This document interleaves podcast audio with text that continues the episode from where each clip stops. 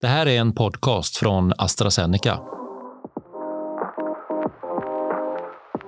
Det vi tänkte prata om först, eh, Johan, eh, det är väl lite fotboll. Du är engagerad inom, eh, på elitfotbollsnivå, eller hur? Ja, det, det är jag. Jag eh, sitter i eh, IK Sirius styrelse för fotbollen eh, som ett allsvenskt lag. Går inte jättebra nu, men vi är på gång. Vi har några raka vinster. Min, eh, det är väl min brist på vanlig karriär i fotboll som, eh, där jag var totalt oduglig men slank in via min son som min dotters idrottande som eh, kanske ligger till grund för det. Just det. Och är man engagerad i fotboll nu för tiden så kan man stöta på Fredrik Reinfeldt. Ja. För att han är ju ordförande numera i Svenska fotbollsförbundet. Eh, Och eh, vår förening var en av de som framförde röst på honom i eh, fotbollssverige. Det var eh, mellan två, tre kandidater var det väl, men, men eh, han, honom valde vi. Just det. Och alla som är engagerade i, i, i fotboll på föreningsnivå och så, där, så finns det ju en fråga som är mer brännande än någon annan och det är ju VAR. Alltså det här med att man eh, helt enkelt kollar på en videoupptagning av en händelse för att avgöra i efterhand, fall var det straff eller inte till exempel.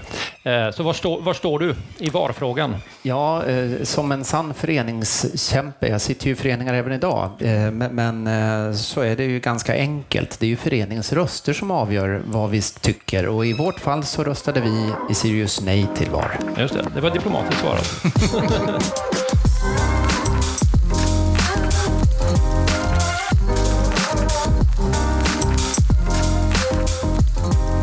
kör vi igång. Varmt välkomna till AstraZenecas podcast Snacka om livet. Och det här är, ja, vi har kört i ett år nu ungefär. Och den här gången så är det väldigt annorlunda för att vi sitter inte i studion i Stockholm och spelar in utan vi är faktiskt i Visby och i Almedalen och eh, har ett fantastiskt soligt väder här och framförallt så har vi en livepublik framför oss här som lyssnar på den här inspelningen. Och för att vi ska bevisa det för de som lyssnar på det här på Spotify så kan ni inte bara ge en applåd så att, så att de hör att ni är här.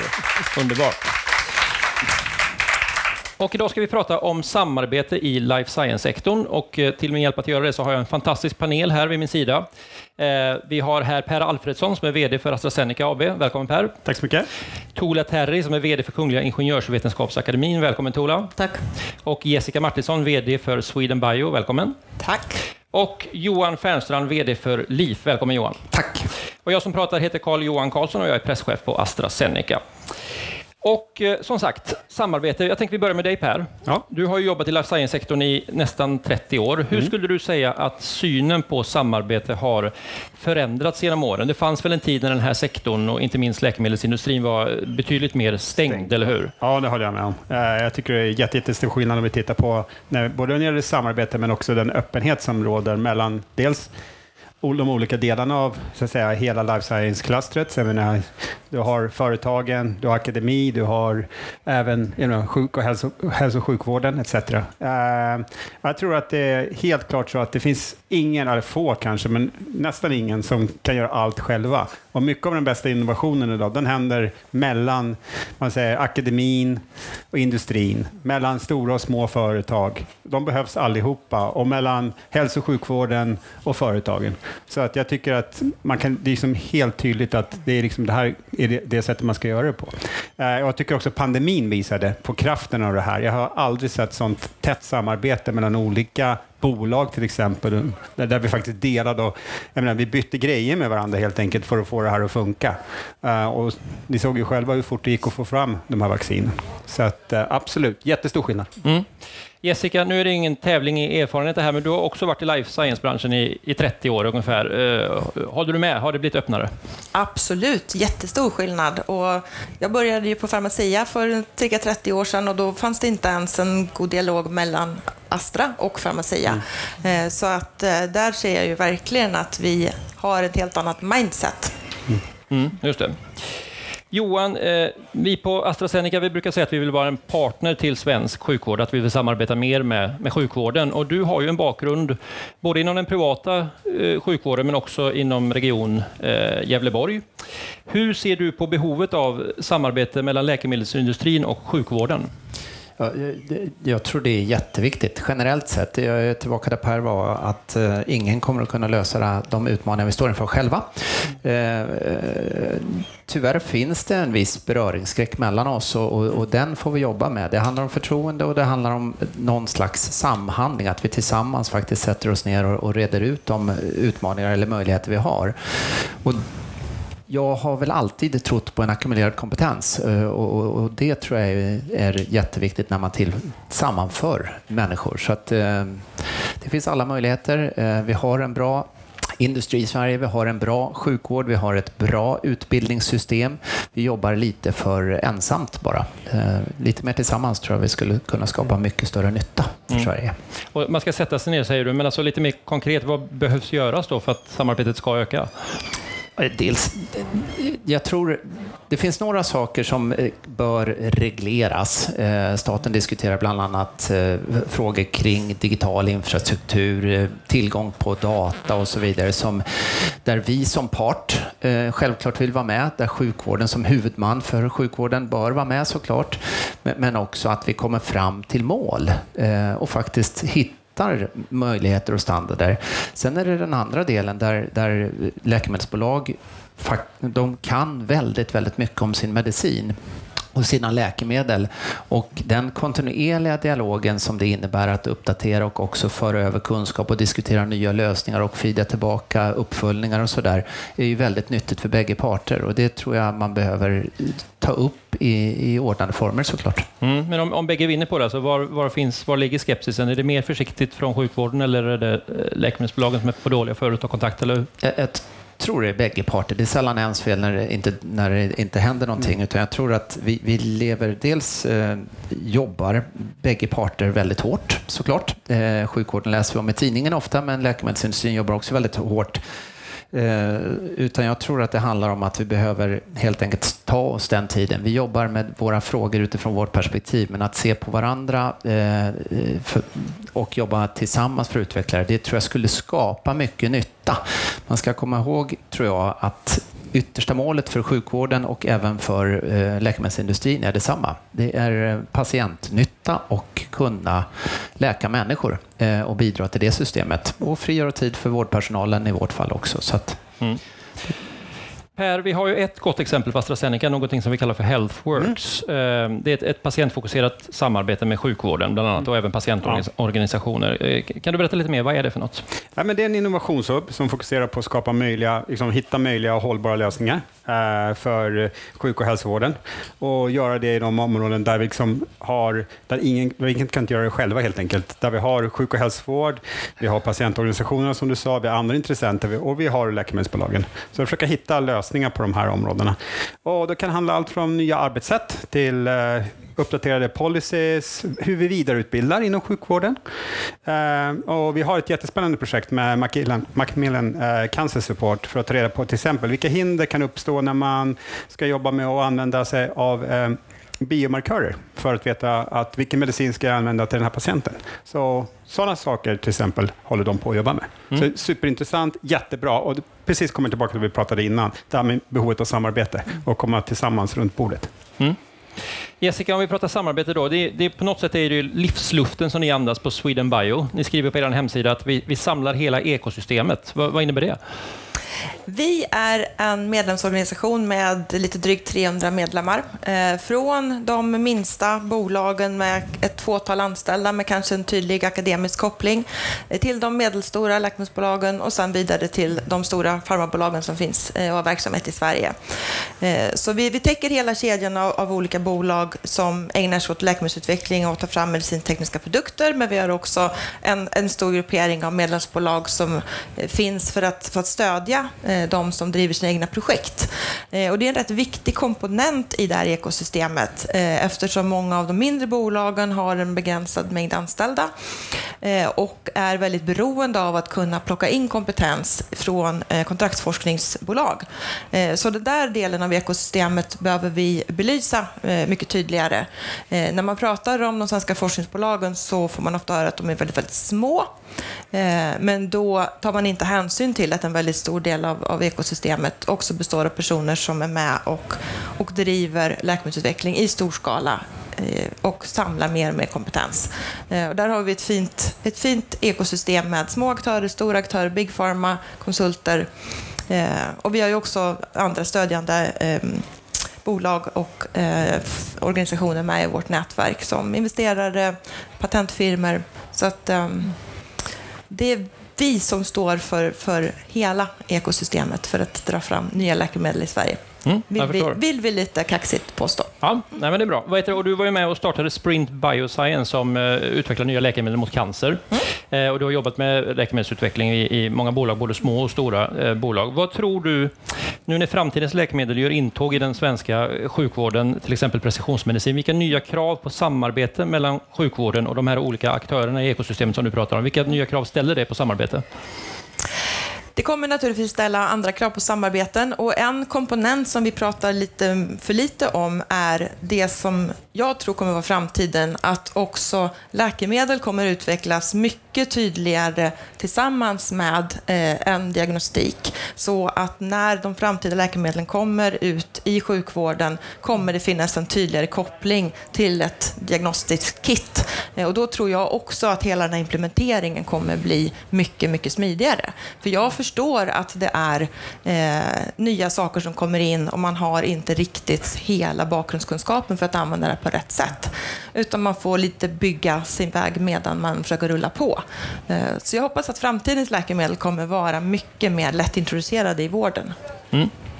Tole, om du får representera då forskningen här. Eh, och du representerar ju en organisation som, som sträcker sig över många olika forskningsfält. Eh, eh, ni skriver på er hemsida att ni bygger broar mellan forskning, näringsliv och politik. Och ni är vana med att samarbeta och hantera flera olika discipliner som kommer vara väldigt viktigt när de här nya eh, typen av läkemedel gör sitt intåg. Eh, vad, vad tycker du att life science-sektorn och sjukvården ska tänka på när man nu behöver samarbeta mer över gränserna? Alltså jag tänker faktiskt att eh, det är inte så himla stor skillnad mellan teknikutveckling och life science-sektorn när det gäller just de där generiska frågorna, hur man samarbetar. Alltså vi har ju en, en modell, alltså våra, vi har ledamöter som representerar den bästa kompetensen, vågar jag lova, liksom, i Sverige, i de områdena som vi har, liksom teknik, ekonomi eh, och, industrins utveckling. Eh, och då är det så att alltså, när vi samlar ihop folk, jag tror att alltså det här sammanföra människor, liksom, det är väldigt typiskt också för IVA.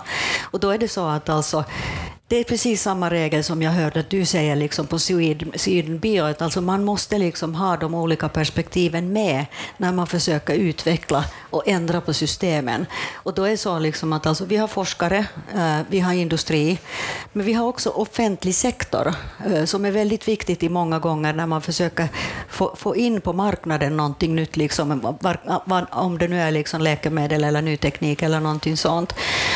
Och då är det liksom att politikerna deltar inte i våra projekt på det sättet. Liksom, vi är opartiska, men de är en jätteviktig målgrupp. Så att jag tror att liksom ha just den här sammanhållningen, att alltså politikerna kan följa våra process.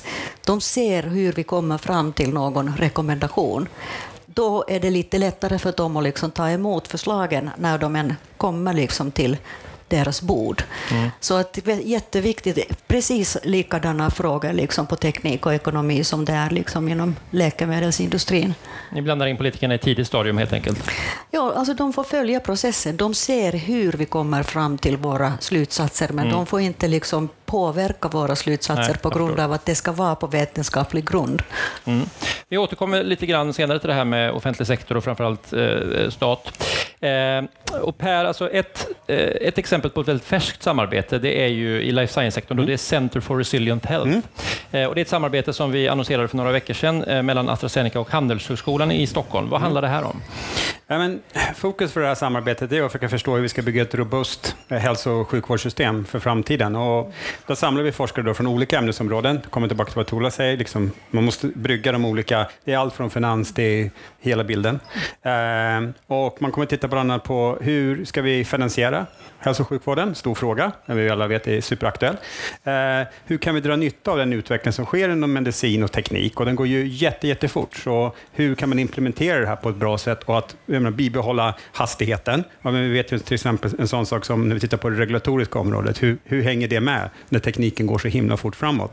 Eh, och hur skapar vi jämlik tillgång till sjuk och hälsovård. Sjuk och hälsovård. Det vet vi ligger varmt om hjärtat för oss alla och är superaktuellt.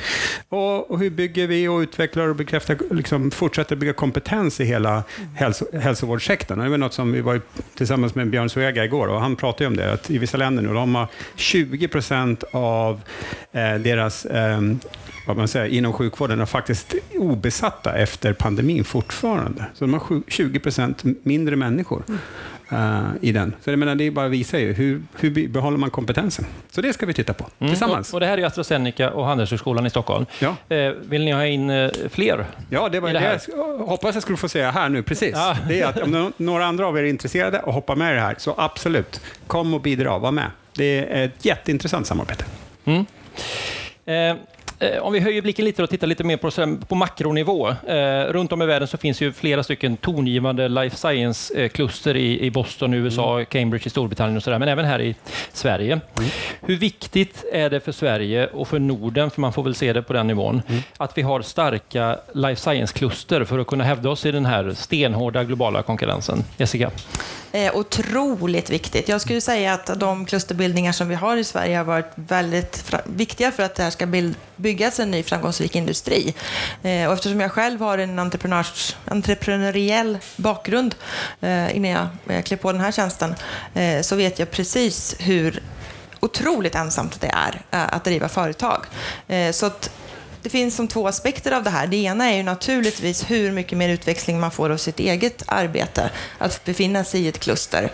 Eh, och också ha närmare vägar eh, och rådgivning eh, nära intill. Men också naturligtvis för att finnas i ett bra kluster, eh, få investerare att se en och hitta en. Vi har inte speciellt lätt i Sverige att få in internationella investerare. Det kan ju räcka med att gå och ta en öl på rätt ställe i Boston. Vi har inte riktigt de naturliga mötesplatserna för, för svenska bolag. Så de här starka klusterbildningarna blir också ett varumärke som vi måste jobba med för att kunna attrahera kapital. Mm. Johan, hur ska man göra tycker du för att eh, stärka klustertänket och få till konkurrera med de här jätteklusterna som finns i andra länder? Jag, jag tror mixen av stora och små företag är jätteviktig. Jag tror att kluster är superviktigt för Sverige. Vi pratade om, om det Jessica säger, det vill säga attrahera både kapital men också kompetens eh, och bibehålla den i Sverige. För att det är ett ekosystem det här som vi försöker bygga och vi försöker stötta där, eh, där faktiskt industrin i Sverige omsätter nästan 140 miljarder. Det är den tredje största exportprodukten och den är viktig för Sverige, eh, inte bara för att den når patienten och patientens nytta och så vidare. Så att den bidrar också en hel del till skola, vård och omsorg i form av skatt och arbetsgivarskap och också arbetstillfällen i Sverige. Så det, det, är en sak som är viktig. Sen ska man inte glömma bort när vi råkar stå här att, att det finns faktiskt men det, eh, läkemedel, forskning och, och, kluster som det här vi pratar om gör ju också väldigt mycket nytta och det finns ju ett företag som eh, via sin produkt faktiskt revolutionerade magsårsmedicinen en gång i tiden och tog bort ett, en hel vårdkedja. Eh, vilket då underlättar för patient och det underlättar för, för vården. Så det, det finns ju även de eh, goda exemplen. De är inte jättemånga men det är fantastiskt när det sker. Mm. Per, vi finns ju i många kluster mm. eh, närvarande, både i Sverige och utomlands. Och I Sverige förstås, i Hagastaden har vi precis öppnat ett, mm. vårt huvudkontor för vårt marknadsbolag och i Göteborg förstås, där mm. klustret bara växer och växer. Vad, hur, hur mycket, vad betyder det Eh, att de här klustren växer fram. Ja, extremt viktigt, att, eh, precis som har sagts här. Det är två olika saker för oss. Dels vill vi ju vara i de här klustren för att det kommer upp många små bolag, många innovativa små bolag. Vi vill ju samarbeta med dem. Vi vill ju liksom kunna dra nytta av det. Och Sen kan det ju vara så att de drar nytta av oss genom att vi har ju kapitalet stundtals. Eh, så vi kan hjälpa till där. Och så det tror jag är en del. Sen ska man inte, jag sitter på en global roll också. Och vi ska inte komma bort från att när man sitter och tittar globalt, vad vill jag liksom investera? Det är klart man vill investera där det finns ett kluster. Jag menar, det finns ingen, liksom, vad är nedsidan på det?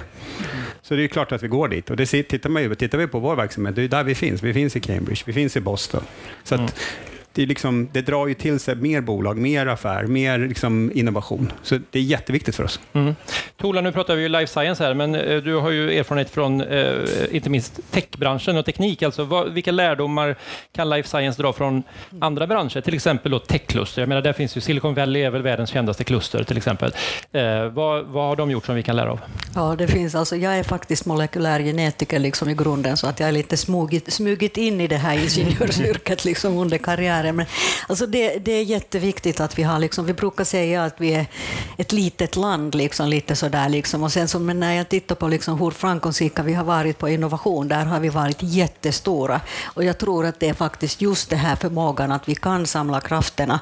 Och sen, jag tycker också att det är jätteintressant äh, liksom, att det är inte bara industrin som samlar krafterna på det här sättet, utan staten har också investerat ganska stora summor. Tänk på Science Life Lab eller någonting mm. sånt. Medicon Valley, liksom kanske mer eh, industriella eh, saker. Och det, det händer i alla våra områden. Alltså Campus Södertälje på teknikområdet, liksom där Scania får väldigt mycket nytta av KTHs kompetens. Jag, och jag tänker liksom, om jag ska nu ta det här forskarperspektivet, jag tänker liksom att man eh, ofta tänker på samverkan, liksom att akademin ger någonting till industrin, men efter att ha varit i många sådana samarbeten vet man att liksom det också ger väldigt mycket för forskningen. Nya frågeställningar och sen allt den, all den forskning som finns i industrin som inte publiceras på samma sätt. Så att det är ett ömsesidigt utbyte av kunskap som liksom gör att det blir innovativt och starkt. Så att väldigt, väldigt viktigt. Det hoppas vi att vi fortsätter med nu, liksom, med nya regeringen. Nya, nya. Ja, precis. Vad heter det? Och för att de här klustren då ska eh, fungera och för att man ska liksom kunna få full utväxling på de här samarbetena vi pratar om så krävs det ju tillgång på talanger. Mm. Eh, det är ju helt nödvändigt. Kompetensförsörjning helt enkelt. Hur ser ni på lagstiftningen kring arbetstillstånd i Sverige? Finns det hinder för att locka hit och behålla talanger? Frågan är lite fri här. Johan? Ja, eh generellt sett så producerar vi, våra universitet och högskolor producerar väldigt duktiga talanger i Sverige. Vi har en hög utbildningsnivå i Sverige och erkänt duktiga. Men det är klart att vi inte räcker till. Vi är ett litet land och vi vill gärna attrahera eh, fler. Techsidan har ju varit väldigt duktiga på det nu ett tag, men eh, även life science-sektorn. Och eh, där är det tyvärr så att vissa länder springer lite före oss och underlättar med arbetstillstånd och sådana där saker. Och där tror jag att vi i Sverige skulle kunna göra det lite bättre och lite lättare för att det är, eh, det är lite trögt. Är Danmark ett sådant land som springer Danmark lite före? är ett sådant land som mm. tyvärr ligger före oss. De ligger ganska nära oss också så att mm. de är ju attraktiva tack vare det kanske. Mm. Jessica? Mm. Eh, jag tycker att det finns oroväckande signaler, till exempel Vinnovas senaste rapport som pekade på att vi har färre personer som eh, tar en doktorsexamen i Sverige. Eh, och vi ser ju också att en stor andel av dem kommer från andra länder. Det är inte självklart för dem att de får möjlighet att jobba kvar i Sverige. Jag tycker det borde vara självklart att har vi valt att investera i en otroligt avancerad utbildning så, så är det ju helt vansinnigt att skicka ut de här människorna. Mm. borde ju vända på steken och säga ni måste jobba kvar i Sverige och, och faktiskt förränta det som vi har investerat. Eh, och sen är det också kring, kring frågan om att eh, för vissa specialisttjänster. Eh, det finns ju undantag och skattelättnader för, för specialister, men det ska vara på en otroligt hög nivå och det är inte alltid den typen av behov som, som industrin har. Det kan vara en väldigt specifik industrikompetens eh, och då blir det otroligt komplicerat att få hit en sån person. Eh, och är man ett litet företag som har behov av kompetens och hittar duktiga människor utanför EU så är tidslinjerna för ett sådant arbetstillstånd inte hanterbara för ett litet bolag.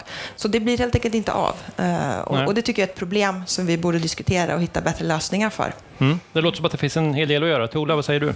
Det finns en hel del att göra. Alltså det, det är väldigt, väldigt eh, områdesspecifikt om vi mm. får liksom studenter från svenska skolsystemet. Så att om man tittar på alltså ungas intresse, till exempel just teknik som vi jobbar väldigt mycket, liksom, det går ner hela tiden. Mm. Och det kommer att bli väldigt, väldigt svårt för eh, vår industriella omställning om vi inte får unga liksom att bli mer intresserade av ingenjörsyrket. Jag tror att inom, inom, uh, life science-sektorn, alltså det, det är fortfarande väldigt populärt hos studenterna liksom på olika nivåerna. Men däremot sjukvården, där har, har vi problem. Så att jag tror att det är också någonting som vi måste ta tag i. Men sen måste man hela tiden komplettera med utländsk äh, arbetskraft. Liksom det, det, det, vi kommer helt enkelt inte räcka till med den kompetensen som vi kan producera själv. Så att det är en jätteviktig fråga. Mm. Vad säger du Per? Hur, här står vi ju från olika delar av eh, sektorn. Hur ska vi samarbeta för att lösa det här? Det som har sagt tycker jag är jättebra, men om vi tittar på oss då, till exempel, som har vårt, ett av våra globala forskningscentra i Göteborg, 3000 anställda, mer än 50 olika nationaliteter och det ökar för varenda dag. Jag menar, det är inte klart att man, vi, vi vill ju ha så många som kommer ut från svenska universitet, men som Tola säger, det går liksom inte. det går ju inte. Eh, och vi letar efter absolut spetskompetens globalt. Så om man tänker så, de här personerna, de har ju val. De har ju val att gå till Danmark om de vill, eller gå till Sverige. Så det måste vara en smidig och lätt process. Sen självklart måste det ju finnas en process runt, men det måste gå lätt. Och precis flyttat tillbaka till Sverige från USA, kan jag säga, det var inte den smidigaste processen jag har gått igenom. Nej. Det var väldigt lätt att flytta ut, det var omöjligt nästan att få komma tillbaka. du fick knappt komma tillbaka. Jessica, du var inne på detta innan, men för att, för att locka fler talanger så måste det också finnas företag, forskande life science-företag, forskande läkemedelsföretag som de kan jobba på helt enkelt. Hur, hur ska vi få, för det är väl liksom Liksom en del av er uppgift här, hur ska vi få fler medelstora företag som har forskning i Sverige? Uppgift låter väldigt uppmanande, men naturligtvis är det en av våra ambitioner. Eh, och vi försöker ju stödja våra mindre bolag så mycket som möjligt för att lyckas med den uppgiften. Eh, för det är ju den enda vägen att gå. Vi har en stor andel ganska små bolag och vägen framåt är att få dem att kunna ta in kapital för att kunna växa. Eh, och jag skulle säga att just nu så finns vi i ett läge i, i Sverige där vi har haft stora satsningar från statligt håll för att bygga det här ekosystemet, där vi nu står inför en liten tipping point. Det finns en jättestor värdeutveckling som kan komma. Men den värdeutvecklingen kräver kapital. Eh, och, där ser jag att det finns två alternativ. Det ena är ju att de här bolagen lyckas ta in investerarkapital eh, för att själva kunna driva eh, sina program. Eh, det andra alternativet är ju att man ingår partnerskap tidigt. Eh, och där tycker jag vi har till exempel BioArctic som ett väldigt fint exempel på hur mycket man kan bygga värde genom att ingå ett tidigt partnerskap. Eh, så att jag tycker att vi har bra exempel. Så att vi behöver lära av varandra och, och föra de här diskussionerna. Så att jag är väldigt positiv för framtiden. Men det kommer att krävas en skvätt pengar för att ta oss till nästa steg i värdekedjan. Mm, jag förstår. Per, något som sammanfattar mycket av det vi pratat om mm. Eh, är ju eh, den här satsningen som eh, annonserades för några månader sedan att det ska etableras ett innovationskluster för avancerade terapier på mm. GoCo Health Innovation City mm. som är precis bredvid AstraZeneca i Göteborg. Där många kommer samarbeta för att ja. ta fram framtidens läkemedel. Vad, behöver det, vad betyder det här klustret för Sverige som life science-nation? Ja, dels så fanns ju redan klustret där vi tar... Vi har ja, allt, tar ja, ja, innovationsklustret, klustret som, ja, kallar det för kluster också. också för kluster. ja. eh, nej, men jag tror att CCRM kommer vara super, superviktigt. Vi har, när vi tittar på det här så såg vi att det fanns ett gap i den här kedjan som tror jag Jessica har pratat om ett par gånger. Det är liksom vad vi märkte är att det fanns ingenstans att komma och göra sina försök på. Det fanns inga labb helt enkelt. Och vill man ta sig från att vara ett lite mindre bolag och sen skala upp i den här i den processen, så behöver man det. Och då tittar vi på det och då är det helt enkelt så att när vi pratar med ett antal mindre bolag här, så sa de att vi får gå till USA, för det är här det finns och där finns pengarna också ofta. Så kopplar ihop de två, ja, men det finns vad vi behöver infrastrukturmässigt och det finns pengar. Eh, och det är inget bra. Vi vill ju att de ska stanna i Sverige och vi vill jättegärna att de ska sitta jättenära till oss eftersom vi också eh, är aktiva inom det här området. Så då kom tanken på CCRM och så pratade vi med ett antal andra bolag som var superintresserade, medtech etc. etc. Mm. Så vi är inte ensamma här ska vi säga. Och även Vinnova. Och då skapar vi det. Så det är superbra. Det är ett jätte, jätteviktigt hur vi får den att liksom brygga, så vi kan få de här bolagen att stanna i Sverige och göra hela kedjan ut, utan att försvinna någonstans halvvägs eh, på vägen. Mm. Eh, så det är superviktigt. Och sen självklart så har vi, vi kommer ju ha vårt eh, gäng sittande där också, så de kan ju också lära av varandra. Så mm. det är superbra.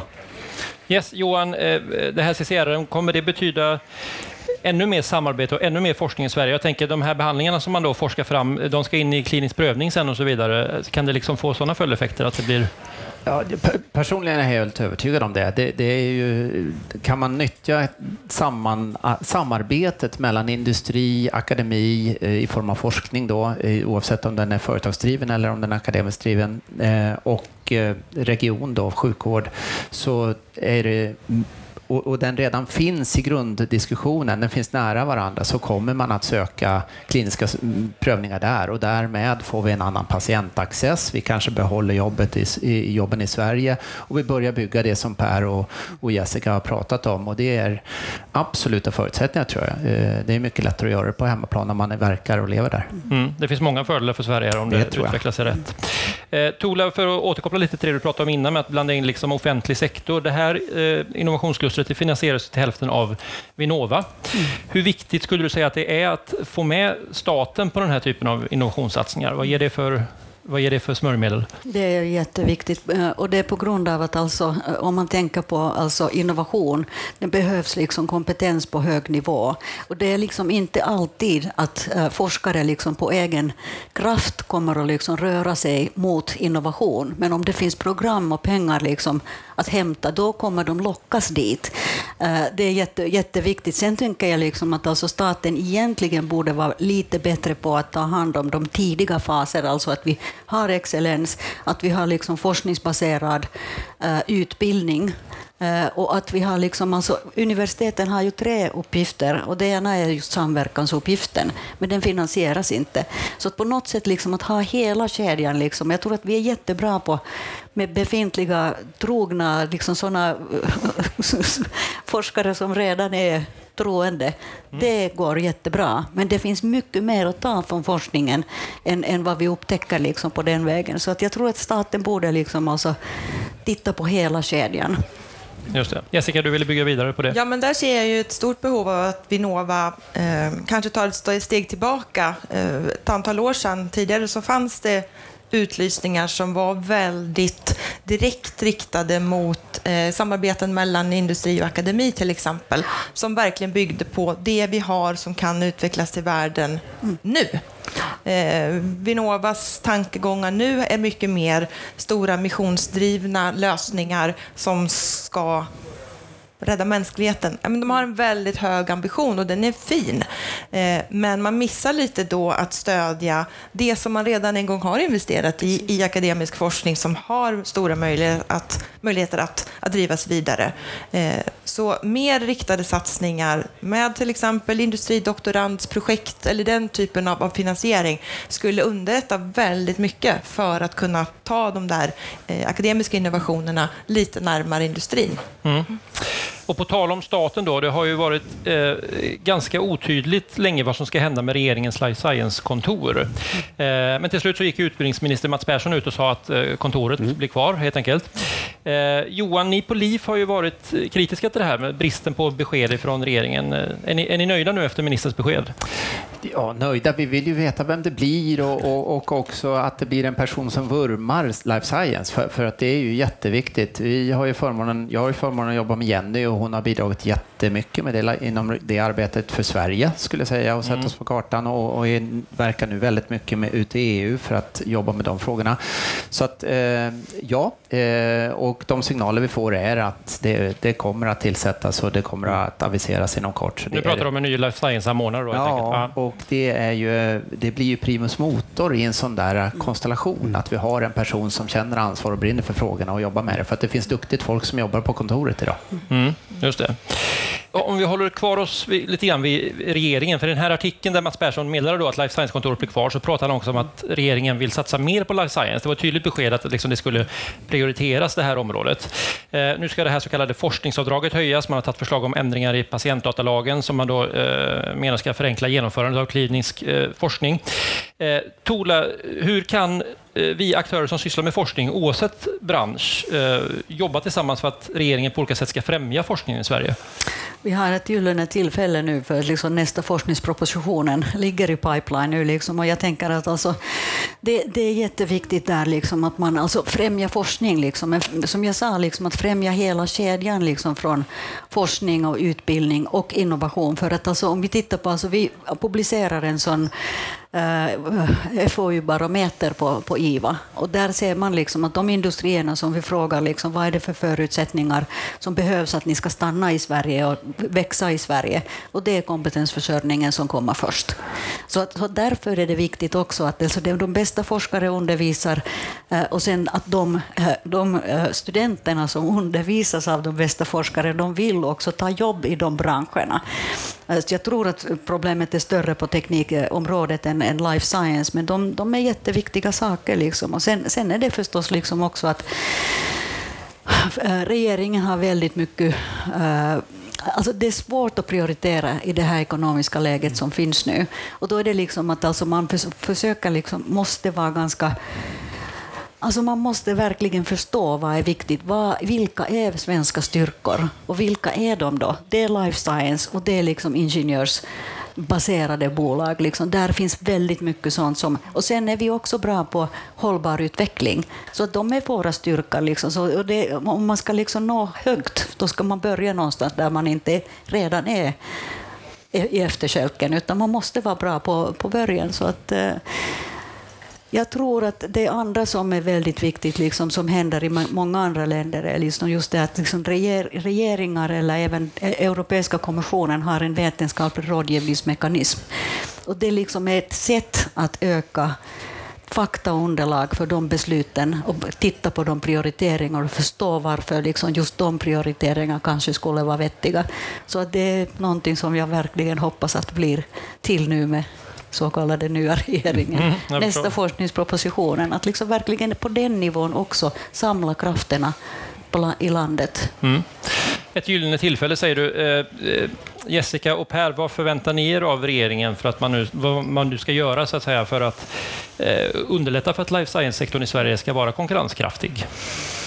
Eh, det finns nog en, en, ganska lång eh, önskelista som jag skulle vilja skicka vidare, men jag kan ju ta några exempel. Jag nämnde lite kort här nu att vi skulle behöva ha mer mjuka pengar för akademiska samarbeten. Jag tror att det är ett väldigt bra sätt att höja kvaliteten på de program som svenska bolag bedriver när det är svårt att eh, få in kapital, då gör man minimalt av det man absolut måste för att ta programmet till nästa steg. Så att kunna få en liten, lite mer muskler i det arbetet och höja kvaliteten skulle också skapa mycket mer kommersiellt intresse för, för svenska produkter. Eh, och sen en väldigt konkret sak som står högst på min önskelista.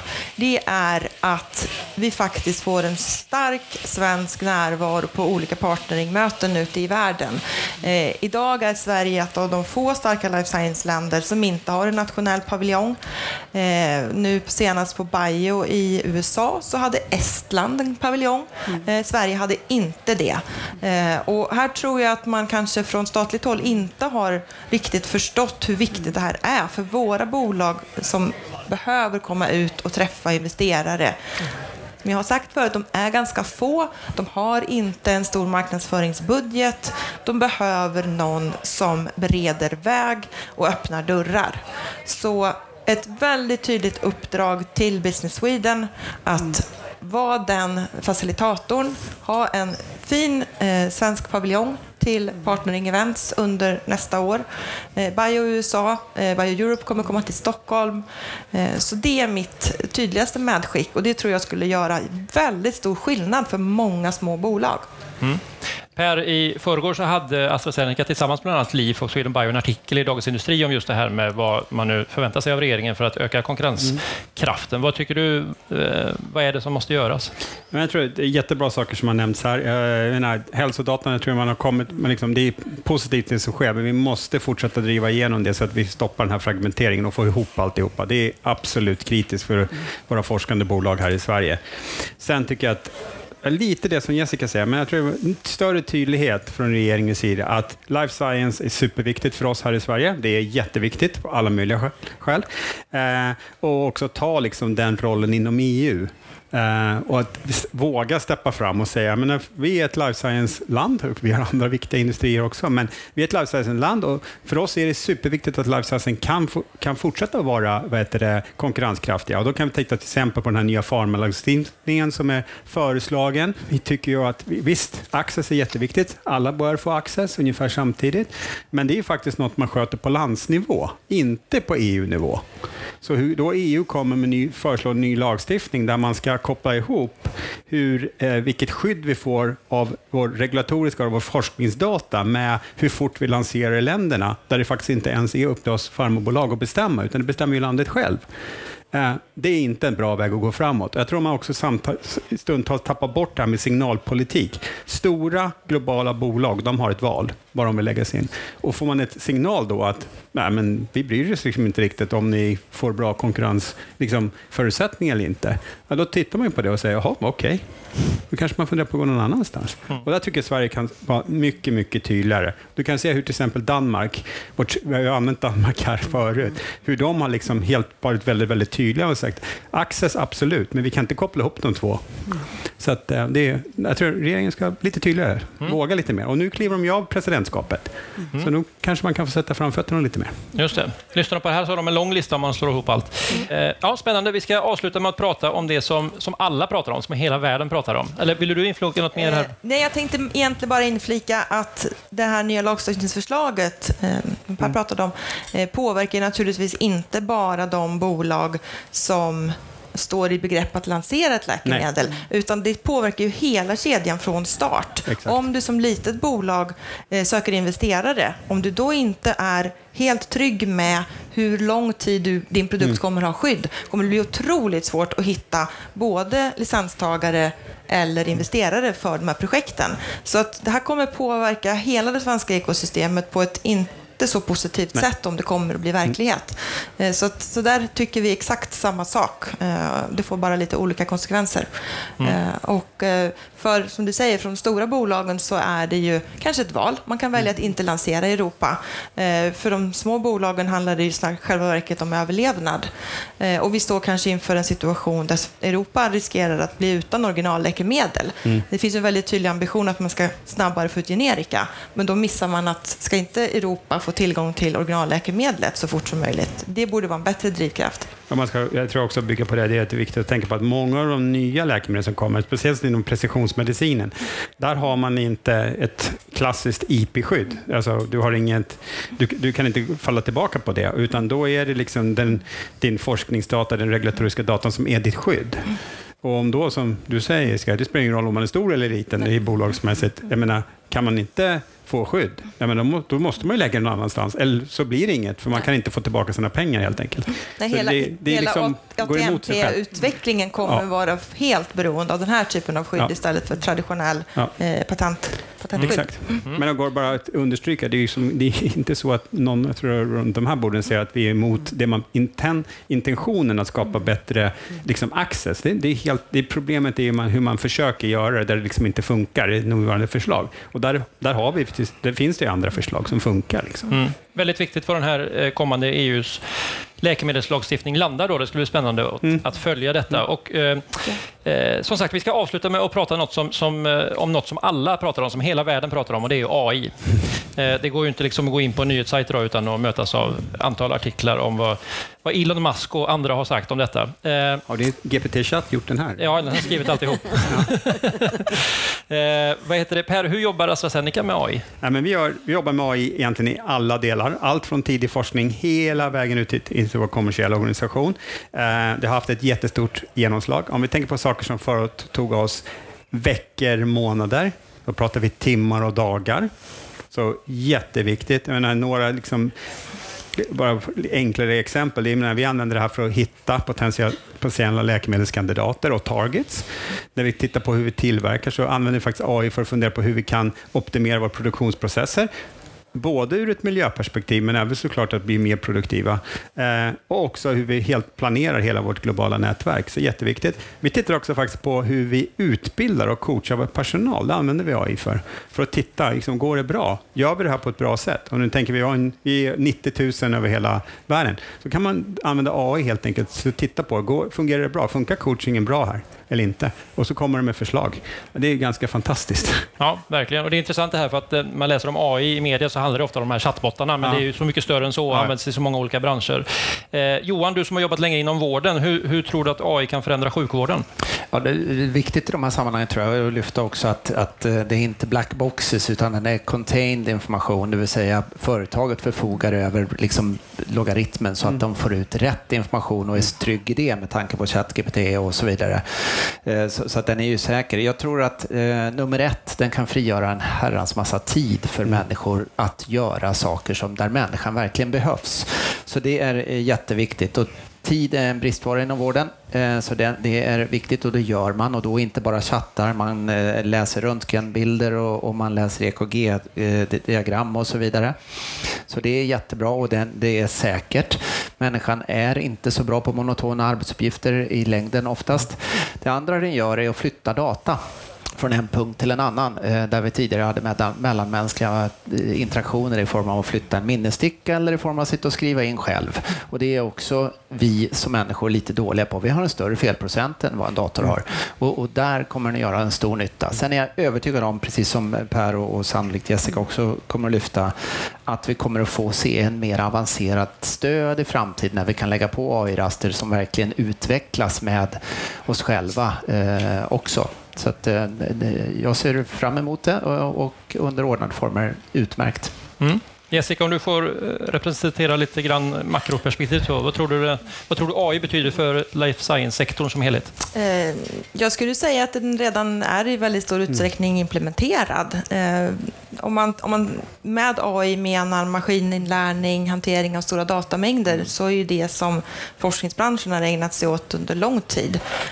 Och mycket som nu görs automatiserad bildanalys för att bättre kunna tolka data. Eh, saker som kanske traditionellt har gjort av en patolog eh, görs nu med mycket större noggrannhet och, och precision av ja, inskannade och bildanalys eh, som också kan kvantifiera data. Eh, så att jag skulle säga att AI i väldigt stor utsträckning det är implementerat och används dagligen. Det är inte ens en, det är inte ens en kontroversiell fråga. Det handlar bara om hur ska man få tillgång till, till mer möjligheter eh, mer algoritmer. Eh, sen, sen finns det väldigt många, det är lite roligt, många som säger att de har använt eh, chattbottarna för att få en snabb överblick över ett forskningsfält till exempel. Eh, så det finns absolut nya applikationer som man kan våga sig på. Eh, jag är lite novis här än, än så länge, så att jag har fortfarande en liten oskuld att ta. Så att det ska bli spännande att testa. Men jag tror det är viktigt att säga att AI är ju inte nytt. Det är ju däremot man pratar mycket ChatGPT, det är ju bara liksom frontenden. Det är ju bara det att det är mycket enklare för användarna. Så det, har ju liksom, det här är ju egentligen inte något helt nytt, det är ju mycket enklare att använda bara. Mm, För oss, för oss så Ja, här. ja, ja, precis. Och, och samtidigt så är det ju egentligen ingen som kan liksom, säga, överblicka vad det kommer att Nej. innebära i framtiden. Och det, det leder mig lite på nästa fråga till Ola, för att eh, förutom alla fördelar som räknas upp här då, eh, du som jobbar mycket mot techbranschen, hör du liksom tecken även på oro? Att, att eh, AIs framfart innebär risker? Ja, jag tror att alla vi hörde om liksom ryktena och sen är frågan vad ska vi göra med ryktena? Liksom? För att det, det är sant liksom att den här teknologin har utvecklats under en väldigt lång tid och vissa har redan använt, liksom, som nu, du säger, liksom, att alltså, ni gör allt med AI. Och det som händer liksom är att alltså, nu, precis just att på grund av att det är så mycket enklare att använda nu, därför sprider den så himla fort. Och därför kommer också oron, liksom, att vad kan det här leda till, liksom, till exempel i skolan eller någonting sånt. Eh, Och då är liksom alltså det, som, det som behövs är lagstiftning. Alltså, och det är precis samma sak som med gentekniken spred, precis på samma sätt. Då började forskare säga att "Oj, vänta lite, nu, liksom, nu har vi en teknik som är väldigt kraftfull. Nu måste vi titta på liksom, vad är ett ansvarsfullt sätt att använda det. Och det är ungefär den vägen vi måste gå här också. När jag pratar med våra AI-forskare, liksom, de är inte oroliga för att de säger att det är ett system. Det är ingen varelse, utan det är ett system som vi skapar. Så att, så att eh, själv är jag inte så himla, himla orolig, men jag tycker liksom absolut att den ska regleras så att vi använder det på ett på rätt sätt och ansvarsfullt. Mm, jättebra. Då tackar vi för detta. Då eh, har vi ett litet sommaruppehåll på vår podd, så vi återkommer i september. Och eh, med de orden så tackar vi den fantastiska panelen för de här kloka orden. Ge dem en applåd. Tack så mycket.